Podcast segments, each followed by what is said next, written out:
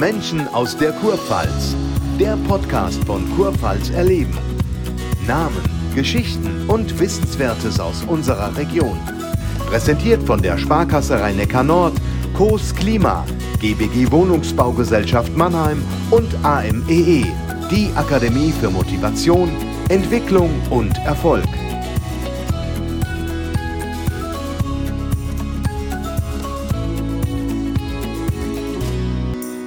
Norbert Lang. Unser heutiger Studiogast war schon in frühen Jahren ein hochtalentierter Handballer. Kein Wunder, dass äh, schon als Jugendlicher viele Vereine auf ihn aufmerksam geworden sind. Er wechselte dann von seinem Stammverein in Pforzheim zu den rhein Löwen und ist diesem Club bis heute treu geblieben. Herzlich willkommen, Patrick Krötzky. Ich kann das nur wiederholen. Johnny, jetzt muss man sagen, Johnny, das ist dann schon der Spitzname, ne, den du schon immer hast. Fangen wir doch damit an. Wer hat ihn dir gegeben und warum? Das war so in meinem ersten Jahr äh, so ein mannschaftsinternes äh, Ding. Ähm, ich kam zu den Löwen als 18-Jähriger damals. Mein normaler Name war irgendwie ein bisschen zu langweilig für die Mannschaftskollegen. Dann äh, ging es ziemlich schnell zu Wayne Gretzky in Anlehnung an die Eishockey-Legende, war es dann Wayne. Ähm, dann ging es ein paar Wochen damit und danach äh, hat sich irgendwie zu John Wayne und daraus Johnny entwickelt und das bin ich nicht mehr losgeworden.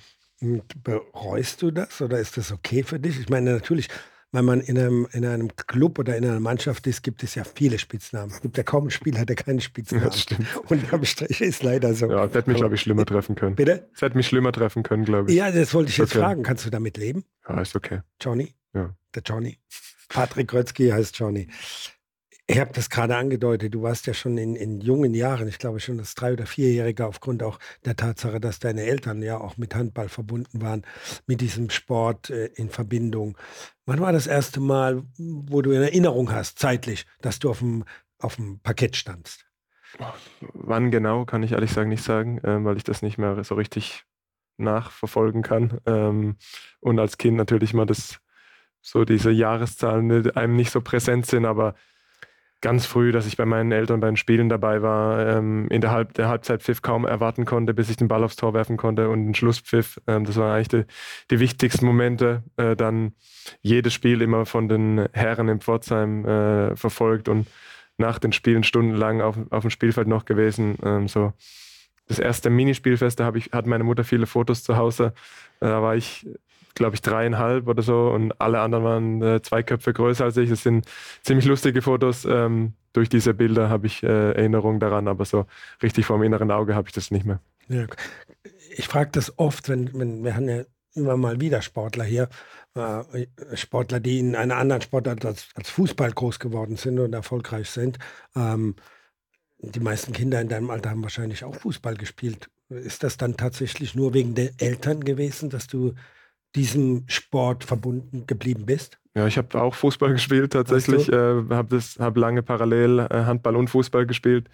Äh, war, ja, ich glaube auch gar, gar nicht ganz so schlecht. Äh, war auch in Kreis- und Regionalauswahlen im Fußball. Ähm, irgendwann war aber dann einfach die Entscheidung äh, da zwangsmäßig, äh, zwangsläufig, weil ich so viel Trainingseinheiten hatte in egal welcher Sportart, sodass man der anderen Sportart nicht mehr gerecht werden konnte. Und da ist ja dann die Entscheidung auf Handball gefallen und bereue ich bis heute äh, auch nicht unbedingt. Wenn man, wenn man Menschen fragt, die nichts mit Sport zu tun haben, die können sich nicht vorstellen, dass man drei, viermal die Woche gerne zu einem Sport geht und sich gerne quält. War es für dich eine Qual oder war es für dich äh, immer ein Spaß? Nein, es war nie, nie eine Qual. Also klar haben wir irgendwann dann so im CB-Jugendbereich, ähm, als es dann so ein bisschen leistungsorientierter äh, wurde, auch äh, mal der ein oder anderen Waldlauf gehabt, der nicht ganz so viel Spaß gemacht hat. Aber wenn ich mal als Kind irgend, äh, irgendeinen Scheiß auf Deutsch gesagt zu Hause gemacht habe, dann haben mir meine Eltern eher damit gedroht, dass ich nicht ins Training darf, ähm, statt mit irgendwie Fernsehverbot oder sowas in der Art. Ähm, das wäre damals für mich die größte Bestrafung gewesen, muss ich, muss ich so sagen. Du bist als junger Mann, und ich kann es jetzt auch sagen, ich habe das erste Training von dir gesehen oder das erste Erscheinen damals, weil ich selbst da war in, in, in Östringen, in Kronau, pardon, in Kronau. im, im Leistungszentrum. Da warst du so ein verhuschtes, junges Menschen, der da ein bisschen Angst hatte, aber das sind die großen Oleg Weliki und wie sie alle hießen, die damals gespielt haben bei den Rhein-Neckar-Löwen. Wie war das denn, dieser Wechsel zu den Rhein-Neckar-Löwen? Wie kam das zustande? Ja, es war eine, eine Riesensache. Ähm, es hat ehrlich gesagt, der ganze, die ganze Kontaktaufnahme hat so angefangen, dass mich äh, Rolf Bechtold und Andreas Inze damals eigentlich für die, also schon ein Jahr vorher, für die A-Jugend holen wollten und für die zweite Mannschaft. Ähm, war dann auch mal bei, bei einem Spiel von den, von den Profis eingeladen in der SAP-Arena mit meinen Eltern zusammen. Dann hat mein damaliger Trainer in äh, Pforzheim davon Wind bekommen, weil ich mit ihm natürlich darüber gesprochen habe, weil er auch mein Lehrer war in der Schule, der Marc Nagel, der jetzt bis zur letzten Saison auch in Leutershausen, Leutershausen äh, noch ja, Trainer ja. war. Äh, mit ihm habe ich ein ganz langes Vertrauensverhältnis und äh, er ja, war schon eine, hat eine sehr, sehr große Rolle gespielt in meiner damals noch jungen Karriere, weil er einfach ein, mich sehr gefördert hat und ein toller Ratgeber auch für mich war. Ähm, mit ihm habe ich dann darüber gesprochen. Ähm, er war lange Zeit äh, Mitspieler und Kumpel von Uli Schuppler, der zu der Zeit äh, der Geschäftsführer war bei den Löwen. Und der Mike war dann so ein bisschen fast sauer, dass äh, der, die Anfrage nicht über den Uli kam, sondern mhm. nur über den Jugendbereich. Ähm, und dann hat es keine zwei Tage gedauert, bis äh, der Uli Schubler bei mir zu Hause angerufen hatte und dann auch äh, bei uns am, am Esstisch saß im, im, im Esszimmer, äh, bei meinen Eltern in äh, Birkenfeld bei Pforzheim zu Hause. Und ja, dann ging es ziemlich schnell, dass ich meinen ersten Profivertrag dann bei den Löwen schon fast ein Jahr vorher, allerdings äh, als ich dann wirklich zu den Löwen kam, unterschrieben hatte. Das, das, hört, man, das hört man unheimlich häufig, ne? dass dann der Geschäftsführer oder der sportliche Leiter dann natürlich zu den, zu den Hochtalentierten nach Hause kommt, wie du gerade schilderst, da sitzt am Tisch. Wie läuft denn so ein Gespräch, Johnny?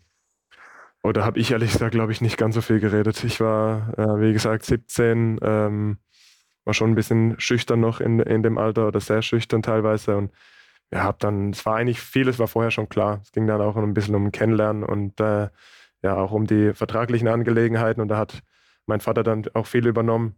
Ähm, ja, ich war total nervös äh, an, an diesem Tag, weil ich ein, schon immer ein großer Handballfan war und alles verfolgt habe und alles so aufgesogen habe, was ich, was ich aufsaugen konnte. Und äh, deshalb war es für mich äh, der größte Tag damals in meinem Leben, muss ich ehrlich sagen. Äh, damals ein, war immer ein Riesentraum, irgendwann mal in der Bundesligamannschaft zu spielen. Und dass es dann so schnell kam, war, ja, war Wahnsinn. Interessiert man sich in diesem Alter auch natürlich für das, für das Honorar, für das Gehalt, was man bekommt, oder macht das der Mama und der Papa und sagen, das wollen wir und gut ist?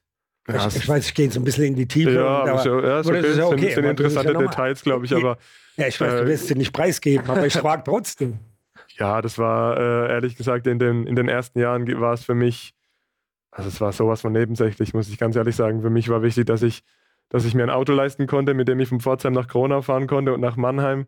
Ähm, dass ich das und, und vielleicht gleichzeitig noch ein bisschen Geld auch noch zum, zum Leben habe, zum Ausgeben, vielleicht auch mal abends. Ähm, das war, war das Entscheidende, dass ich da nicht ins Minus gehe und äh, die Chance einfach zu bekommen, als 18-Jähriger damals im Profikader zu sein, die war, das war das Größte. Und alles andere hat sich dann in den Jahren danach äh, relativ von alleine zum Glück auch ergeben. Bevor wir jetzt die ganze Karriere, die jetzt doch relativ lang ist, detailliert durchgehen, ähm, du bist immer bei den Rhein-Neckar-Löwen geblieben. Warum? Heimatverbundenheit? Oder was ja, sicher, sicher spielt es auch eine Rolle, aber ähm, es hat eigentlich von Anfang an äh, ziemlich viel gepasst. Es war nicht selbstverständlich, dass ich im ersten Jahr schon so viele Einsatzzeiten dann äh, bekommen durfte. Ähm, die habe ich dann so um die Weihnachtszeit so rum bekommen äh, in, dem, in dem ersten Jahr. Und ab dem zweiten Jahr wurden die Einsatzzeiten dann noch ein bisschen mehr. Und im dritten Jahr war ich dann schon fast alleine auf meiner Position. Und das ist schon ein, äh, ein Riesenzeichen von so einem ambitionierten Verein, wie es die Löwen damals waren und heute immer noch sind, ähm, auf einen damals 20-, 21-Jährigen so zu setzen. Und äh, das war eine Riesenchance für mich, die ich zum Glück auch nutzen konnte. Und so konnte ich mich irgendwie parallel zum, zum Verein ähm, immer weiterentwickeln. Und äh, der Verein hatte schwierige Jahre, ähm, wo alles ein bisschen drunter und drüber auch ging, in, gerade in meiner Anfangszeit. Ähm, und dann hat sich alles so sehr positiv entwickelt und ich konnte mich auf einer Ebene irgendwie so mit dem Verein mitentwickeln. Und das war, hat sicher lange eine Rolle gespielt, um dann vor allem auch die großen Erfolge zusammen mit den Löwen zu feiern. Aber, aber du, du kannst mir doch nicht sagen, dass es nie Angebote gab von anderen, oder? Es gab ehrlich gesagt gar nicht so viele Angebote. Ähm, vielleicht auch, weil ich meine Verträge immer recht frühzeitig schon verlängert habe. Ähm, klar gab es mal ein paar Anfragen. Es gab zweimal äh, wirklich eine konkrete Anfrage. Einmal war es wirklich auch eine dünne, hauchdünne Entscheidung, ähm, hier zu bleiben. Das war im Jahr 2020. Ähm, da hatte ich ein gutes Angebot aus dem Ausland vorliegen, aber das war so der einzige Zeitpunkt, wo es wirklich eine richtig ernsthafte Überlegung war, hier wegzugehen. Du hast ja es waren schwierige Jahre, natürlich die Anfangsjahre. Man musste eine Mannschaft zusammenbasteln, die die SAP-Arena füllt. Mhm. Das war ja der Punkt. Das waren der große Namen da damals. Und äh, da, da, blieben die Erfolge noch aus. Aber wie viel hast du mitgenommen gerade? Ich stelle mir das so vor. Du bist 18, du bist 19, du bist 20 und dann steht hier ein Beliki vor dir, der ja leider früh verstorben ist und Turkovanov, einer der besten Kreisläufer, die die Welt je gesehen hat. Nimmt man da das tatsächlich, ich frage jetzt ein bisschen naiv, aber nimmt man von diesen Leuten etwas mit oder macht man einfach sein Ding? Ja, Torgovanov war in, sogar in dem Jahr nicht mehr da, in dem ich gekommen bin, okay. aber in diesem Jahr kamen die ganzen das war natürlich für mich fast noch größer. Kamen die ganzen Weltmeister von 2.7. Henning Fritz. Da kam Henning Fritz, kam genau. Olli Rogisch, äh, Christian Schwarzer. Die kamen alle zu den Löwen. Das war natürlich für mich auch nochmal, wow, wo, wo bin ich jetzt hier gelandet? Vor einem halben Jahr habe ich die noch äh, bejubelt im Fernsehen. Und jetzt stehe ich auf einmal neben denen in der, in der Kabine und in der Trainingshalle. Und das war eine ganz besondere äh, Situation für mich. Und vor allem Blackie Schwarzer hat mir damals schon äh, in, sein, in meinen Anfangsjahren und seinen letzten Jahren äh, wirklich viel mit an die Hand gegeben, ähm, was es auch heißt, Profi zu sein, ähm, was es heißt, ja, so äh, leistungsmäßig Handball zu spielen, wie auf die Spiele vorbereiten und immer wieder den äh, wichtigen Ratschlag gegeben. Und der war schon gerade im ersten Jahr, als ich mich noch nicht so viel getraut habe, von alleine was zu sagen, äh, eine wichtige Person für mich. Hilf, hilf mir mal bitte, klär mich mal auf. Was sagt dann ein Blackie Schwarzer? Kommt er dann zu dem, zu Johnny dahin und sagt, Johnny, pass mal auf, du musst das und das im Training anders machen, du musst anders essen, du musst dich anders vorbereiten, hilf mir. Ja, ganz so, ganz so speziell vielleicht nicht, aber ich war und äh, ein kleines Beispiel, ich war und äh, bin vielleicht auch immer noch nicht unbedingt der aller, allerpünktlichste. Und das war schon so ein kleines Thema für mich äh, in mein, meinen ersten Jahren. Ähm, da habe ich mal, als Jüngster hatten wir immer die Bälle, habe ich mal zum Spiel die Bälle vergessen. Ähm, da hilft es dann schon, wenn jemand nicht sofort auf dich äh, draufhaut, sondern äh, dir einfach in Ruhe unter vier Augen äh, ein ernstes Wörtchen mit dir redet und aber auf eine normale Art und Weise. Und das waren dann so kleine Sachen dann dazu, ein Umgang in der Mannschaft, ähm, dass man sich vielleicht auch mehr trauen kann, als ich mir, als ich mir damals zugetraut habe. Und das waren so, so kleine Sachen, die er einfach mir mit auf den Weg gegeben hat damals. Ja, die Rhein-Neckar-Löwen haben einen interessanten Verlauf genommen. Sie sind ja im Prinzip der Zusammenschluss von zwei Vereinen, die dann natürlich aufgrund der, des Baus der SAP-Arena das zweite Home-Team werden mussten. Wenn du jetzt diese ganzen Jahre zusammennimmst, ich meine, du hast ja Erfolge gehabt, zuletzt auch ja, Pokalsieg, äh, zwei Meisterschaften insgesamt geholt. Wie würdest du diese Jahre umschreiben für dich? Erfolgreich oder, oder nimmt man nur Jahr für Jahr als Profi mit? Ja klar betrachtet man am Ende irgendwie schon dann auch wieder Jahr für Jahr auch im Rückblick, äh, was ist in äh, was in welchem Jahr passiert ist, aber trotzdem ist es für mich auch so ein Gesamtkonstrukt, das äh, ja für mich auf jeden Fall erfolgreich war. Ähm, ich finde auch, dass es voll dazugehört und auch dazugehören muss, auch schwierige Zeiten zu haben, weil ich glaube, daraus, oder bin ich fest davon überzeugt, und da bin ich, glaube ich, nicht der Einzige, ähm, daraus lernt man noch mehr, auch für die nächsten, auch für die kommenden Jahre. Wir hatten es war vielleicht auch damals das Entscheidende, dass wir zwei solche überzeugende Meisterschaften geholt haben, dass wir eben vorher einige Mal eben auf die Schnauze gefallen sind. Das gleiche mit dem Pokal. Und da war es auch, äh, wir waren, glaube ich, damals elf oder zehnmal in Hamburg, bis ich wir. war mit dabei, oft genug, ja. bis wir endlich es geschafft haben, den Titel dort zu holen. Und vielleicht braucht man das manchmal im Leben. Manche brauchen es vielleicht ein bisschen weniger, um erfolgreich zu sein, weil sie vielleicht in ein schon funktionierenderes Konstrukt reinkommen. Aber wir haben das als so junger Verein wahrscheinlich so oft gebraucht, ähm, um, um, unsere richtigen Lehren daraus zu ziehen und so auch erfolgreiche Zeiten dann zu haben. Ähm, zuletzt waren die Zeiten auch wieder nicht so einfach, ähm, aber da galt es dann eben auch wieder, die richtigen Schlüsse zu ziehen, ähm, die Fehler zu analysieren und eben wieder aufzustehen und äh, viele Sachen besser zu machen. Und da haben wir, finde ich, auch dieses Jahr wieder einen, einen guten Anfang äh, gezeigt und versuchen das jetzt hoffentlich auch weiter noch fortzusetzen in den nächsten Jahren. Es gab mal, oder es gab mal einen sehr erfolgreichen Handballer, der sehr tätowiert ist und der hat gesagt, ich hätte vielmals wechseln können, aber ich blieb bei meinem Verein, weil eine Meisterschaft zu holen mit meinem Verein, auch wenn ich jahrelang keinen Erfolg hatte mit ihm, ist das Größte, was dir passieren kann. Würdest du das bestätigen? Ja, logisch. Ist also, das so tatsächlich? Ja. Also, es ist einfach nach Kiel zu gehen oder nach Flensburg und holst du in zehn Jahren fünf Meisterschaften. Ja, Flensburg hat auch nicht so viele Meisterschaften ja, mehr als wir, mehr aber jetzt, Kiel, ja. Kiel, klar, das wäre der einfachere Weg. Ja, aber natürlich. natürlich ist man emotional mit einem Verein, äh, der einem als 18-Jähriger eine Chance gegeben hat ähm, und wo man ja bei mir in meinem Fall jetzt fast zwei Jahrzehnte schon äh, spielt, viel, viel mehr verbunden, als wenn man irgendwo anders hinwechselt. Da kann man ja auch braucht mir niemand was erzählen. Klar kann sich was aufbauen innerhalb von, von Jahren, aber solche, so eine lange Vergangenheit ähm, in guten wie in schlechten Zeiten, wie wir gerade eben schon gesagt haben, das wirft man ja nicht einfach weg und es geht ja auch nicht spurlos an einem vorbei und deshalb ja, ist es gar keine Diskussion, dass diese, diese These äh, wirklich richtig ist. Ja, ja. Du hast erwähnt, ich frage das immer wieder gerne, wenn wir Sportler hier haben und ich kriege immer wieder andere Erzählungen und Erklärungen dazu. Ihr habt ein Jahr gehabt, da war der kurz vor der Meisterschaft und habt es verbumbeutelt. Dann habt ihr nächstes Jahr gehabt, oder ich glaube, was nächste, oder übernächste, dann holst du eine Meisterschaft. Was bedeutet das für dich? Welches Gefühl hast du, wenn du weißt, oh, ich habe das Ding? Versuch's mal zu erklären. Ich ja, bewusst. Ja, es, gibt, es, gibt, Olympiasiegerinnen, die wir hier hatten, die beschreiben, wie das ist, wenn sie jetzt gerade die letzten paar Sekunden laufen. und es gibt Meisterschaften, die holst du ein Spiel vor Saisonende, aber du mhm. weißt, ich gewinne heute, dann ist es durch. Dann habe ich es. Wie ist es denn, Johnny? Ja, so war es ja bei, bei, uns im Prinzip, dass wir ja. bis zum letzten Spieltag damals ja. kämpfen mussten und am letzten Spieltag in Lübeck äh, das eintüten konnten. Und klar, mit, dieser, mit diesen ganzen Vorgeschichten, zwei Tore haben zwei Jahre vorher äh, zur Meisterschaft gefehlt. Danach äh, waren wir, glaube ich, zwei Punkte hinter dem THW Kiel.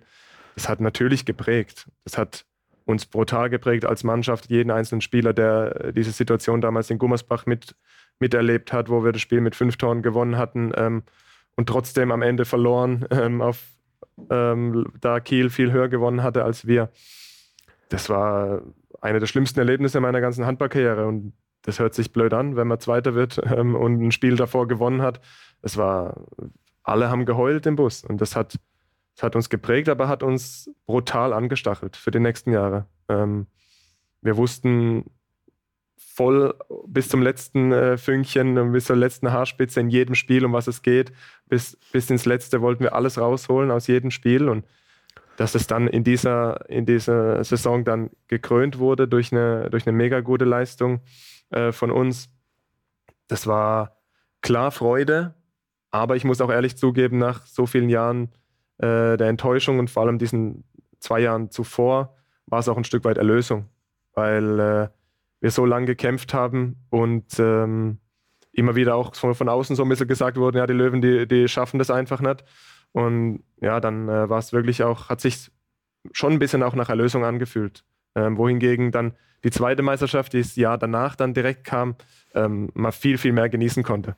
Das war vielleicht auch ein sehr wichtiges Gefühl, dass wir das dann nochmal erleben durften, dass sich es auch ein bisschen anders angefühlt hat, als so nur dieses, es war nicht nur so, oh, hier ist ganz viel Ballast abgefallen, war natürlich auch viel Freude dabei, aber die reine, pure Freude war beim zweiten Mal äh, größer, muss ich ehrlich sagen. Ist das tatsächlich so? Und ich höre das ja häufig von Sportlern. Es geht uns Menschen ja allen so. Du verlierst so eine Meisterschaft am letzten Spieltag und du sagst, wir sitzen im Bus und heulen. Ihr habt ihr geheult? Ja, klar. Ganz viele haben geheult, fast alle. Ich kann, ich glaube, da ist kein Auge trocken geblieben. Ja. Das ist krass. Man denkt immer, das sind erfahrene Sportler, bla bla. Sie kriegen einen Haufen Geld und machen ihren Job, aber ihr seid auch Menschen. Ja, ja das ist es. Und äh, daran hat man aber auch gesehen, wie viel das eben auch jedem bedeutet hat und wie viel Herzblut wir reingesteckt hatten in den äh, Wochen und Monaten zuvor und was für eine eingeschworene Gemeinschaft wir damals auch waren. Ähm, dass es ja für jeden in dem Moment mit das Wichtigste war, das äh, für den anderen zu holen. Und das war dann eben auch umso härter, dass es nicht geklappt hat. Man sagt immer, eine Meisterschaft zu wiederholen wäre eigentlich viel schöner, weil es viel schwieriger ist. Weil du es gerade eben angesprochen hast. Ihr habt diese zweite Meisterschaft geholt. Ist das so vom Gefühl her? Das sagt man ja häufig. Eine Meisterschaft kannst du holen, aber sie zu wiederholen, mhm. das ist verdammt schwer, weil du bist natürlich im nächsten Jahr der total Gejagte. Das ist der deutsche Meister. Wenn der kommt, den wollen wir weghauen. Mhm. Ja, dieses Gefühl hatte ich ehrlich gesagt so Nein. extrem nicht. Ähm, ich vielleicht auch durch die Tatsache, dass wir einfach schon über äh, zwei, drei, vier Jahre dann äh, davor auch schon in der Spitze eben waren, dann wird man schon ganz anders wahrgenommen, wenn man jedes Jahr um Platz eins oder zwei spielt. Ähm, deshalb wollten sowieso immer alle gegen uns gewinnen. Äh, und dies, da hatte ich jetzt keine extra Motivationsgefühl beim Gegner gespürt. Ähm, und auch so dieses Jahr war klar mit einer anderen Mannschaft, einer anderen Konstellation dann auch wieder. Aber ähm, es hat sich jetzt nicht unbedingt schwerer angefühlt. Wir haben es sogar geschafft, früher Meister zu werden. Ähm, das, war, das war dann sogar noch ein bisschen schöner, dass wir nicht bis zum Ende kämpfen mussten. Ich sage das ganz bewusst, ohne irgendwas abschreiben zu wollen, aber du läufst natürlich ans Ende deiner Karriere jetzt hin, in deinem Alter. Du hast diesen Vertrag noch, du wirst sicherlich hoffentlich noch zwei, drei Jahre spielen und bist ja auch bei der Nationalmannschaft immer noch dabei. Ähm, gibt es schon Gedanken, was du danach machst, nach der Karriere? Ja, die Gedanken gibt es sicherlich. Ähm, ich bin mir dessen schon bewusst, auch wenn ich mich sehr fit fühle ähm, und zum Glück über meine Karriere von vielen Verletzungen verschont geblieben bin, ähm, weiß ich, dass ich jetzt auch 34 werde, ähm, dass es im Normalfall nicht mehr ganz so lang äh, geht. Ähm, für mich ist auch wichtig, dass es auch eine Entscheidung ist, die ich für mich selbst treffe. Ähm, das äh, kann man nicht unterschreiben, kann man nicht vorhersagen, dass es so kommt, dass es äh, aber hoffentlich wird so kommen, dass ich die Entscheidung für mich selbst treffen äh, darf und ich selbst treffen muss, ähm, weil irgendeine Verletzung dazwischen kommt. Ähm, ich habe mir viele Gedanken gemacht. Ich habe ein äh, duales Studium gemacht ähm, in Verbindung mit Mannheimer Morgen. Ähm, habe das abgeschlossen in Medien- und Kommunikationsmanagement äh, im Bachelor und bin jetzt äh, gerade dabei, meinen äh, Master noch in Sportmanagement zu machen und stehe da kurz vorm Abschluss. Und da fühle ich mich eigentlich ganz gut aufgestellt. Ähm, Zudem bin ich jetzt auch schon so lange hier, habe einige Kontakte. Ähm, es gibt sicher auch ein Interesse, was im Handball weiterzumachen, was bei den Löwen weiterzumachen. Und da wird sich jetzt einfach in den, in den nächsten Jahren und Monaten zeigen, äh, wo die Reise hingeht, auch nach der Karriere. Es gibt ja viele Sportler, und das verfolgst du genauso wie ich als, als normaler Mensch, die einfach irgendwie nicht den richtigen Zeitpunkt finden, zu gehen wissen wir. Dann ist es eben die Verletzung, wie du sagst, die sie zwingt, äh, die trotzdem gerne weitergemacht haben. Hast du ein Gefühl, wann, wann dieser Zeitpunkt ich will nicht dein Karriereende herbeireden. Hört sich so an gerade. Nein, nein, nein, ich weiß, aber das ist es beim besten Willen nicht. Nein, nein, ich frage wirklich ganz naiv, weil du, du, du, du, liest das ja auch. Der hat den, den, Zeitpunkt verpasst und der war zu spät und der hat das gemacht. Und ich meine, du bist Profisportler, ich war kein Profisportler, aber kann man das fühlen? Du weißt es du, noch nicht, weil du ja, bist ja noch nicht so weit. Ja, aber, ganz ehrlich, was denkst mir, du dazu? Mir ist das äh, relativ egal, was irgendwie, ob andere Leute sagen, äh, ich hätte den Absprung verpasst. Äh, ich will selbst mit mir im Reinen sein, will selbst äh, für mich das Gefühl haben, dass das richtig war, dass ich alles investieren konnte noch, äh, was, ich, was ich wollte und dass ich nicht irgendwas künstlich rausgezögert habe. Ähm, ich glaube, am Ende, so fühle ich im Moment, dass es eher das Psychische ist als das Physische was einen nach einer ja, jetzt schon 16 Jahre langen Karriere dann irgendwann dazu bringt, auch mal was anderes äh, machen zu wollen. Ich sage das jetzt nochmal ganz despektierlich, weil ich dich damals, wie gesagt, gesehen habe, als du beim ersten Mal beim Training warst bei den Löwen. Jetzt bist du natürlich ein erwachsener Mann, der auch eine Familie hat mit Kindern, Zwillingen äh, unter anderem. Ähm, wie weit hat das das Leben verändert bei dir, auch als ich sage es bewusst, auch als Profisportler, ändert das was oder ist das egal, ob du Kinder zu Hause hast oder, oder keine? Ich weiß, das sind alles naive Fragen, aber ich, ich finde manchmal diese Fragen eigentlich, ja. also mich selbst interessiert. Ändert das was? Oder gehst du, natürlich, du hast jeden Morgen Training. Okay. Ja, es ändert Der Johnny alles. geht morgens zum Training und dann geht er nach Krona und, und geht dort ins Leistungszentrum, trainiert dort und da ist um zwölf Feierabend, dann geht er vielleicht noch zum, zum Physio und dann geht er wieder nach Hause. Aber geht man dann schneller nach Hause? Also zuerst, es ändert alles im Leben. Ja. Also meist auf einmal, gut, bei mir, bei uns waren es gleich zwei kleine Kinder, ja, für ja. die man verantwortlich ja. war. Das war ähm, ja ein bisschen schneller ins kalte Wasser geworfen, aber es, es verändert ein, das Leben ja natürlich komplett. Ähm, ich habe vorher ziemlich lang geschlafen jeden Tag, ähm, bin dann direkt zum Training, habe vielleicht noch schnell was gefrühstückt zu Hause, aber die Zeit war schon immer relativ knapp die Zeiten waren dann erstmal vorbei, sind immer noch vorbei, wahrscheinlich auch noch, noch ein paar Jahre. Ich habe mir das nicht so einfach vorstellen können, dass es so, so leicht äh, klappt, aber die Umstellung, zwar zum Glück hat es gut geklappt, man wächst dann auch mit seinen Aufgaben. Ähm, und man spürt einfach, dass man eine Riesenverantwortung hat für zwei kleine Wesen, die, die da sind und die man ganz viel beibringen muss und für die man, für die man sorgen muss und für die man ja auch irgendwo nebenher noch eine finanzielle Verantwortung hat. Und das ändert total viel. Ähm, es hat mir, finde ich, sogar eher geholfen, in meinem ganzen sportlichen Wesen auch, ähm, weil ich schon auch ein bisschen, würde ich schon mich als verkopft ein bisschen bezeichnen, dass ich überdenke ziemlich viel, ganz lange auch. Und das war dann eben auch beim Handball so, wenn irgendwas nicht gut gelaufen ist. Und jetzt hat man die Möglichkeit gar nicht mehr, muss man ehrlich sagen, so, so lange über Dinge nachzu, nachzudenken, weil man zu Hause so viel Action hat. Und das genieße ich total. Ähm, hat mir aber, wie gesagt, auch auf eine Art und Weise irgendwie äh, geholfen.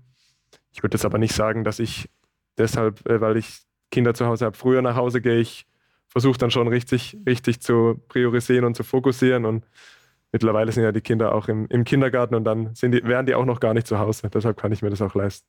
Lass uns noch kurz zum Ende unseres Gesprächs über die Nationalmannschaft sprechen. Du bist ja auch schon ewig lange dabei mittlerweile. Wir erleben jedes Jahr im Januar ein Turnier. Finde ich nicht so dolle, aber das ist meine persönliche Meinung. Entweder nach Welt- oder eine Europameisterschaft. Aber wenn man dann sieht, wie der Handball in dieser Zeit, wenn er erfolgreich ist, die Nationalmannschaft, welche Quoten sie haben, Einschaltequoten, wie viele Menschen diesem Sport beiwohnen. Und dann verschwindet er ein bisschen in der medialen, keine Ahnung, Schublade, während die Saison läuft. Ähm, ist, das, ist das für euch ein Thema oder ist das euch total egal? Also ist natürlich ein Thema, dass äh, wir auch gern mehr Aufmerksamkeit äh, in der Öffentlichkeit äh, hätten und vor allem mehr die Möglichkeit für, für Menschen, unseren tollen Sport äh, einfacher auch kennenzulernen. Wir sind uns aber auch der Verantwortung bewusst während den Meisterschaften.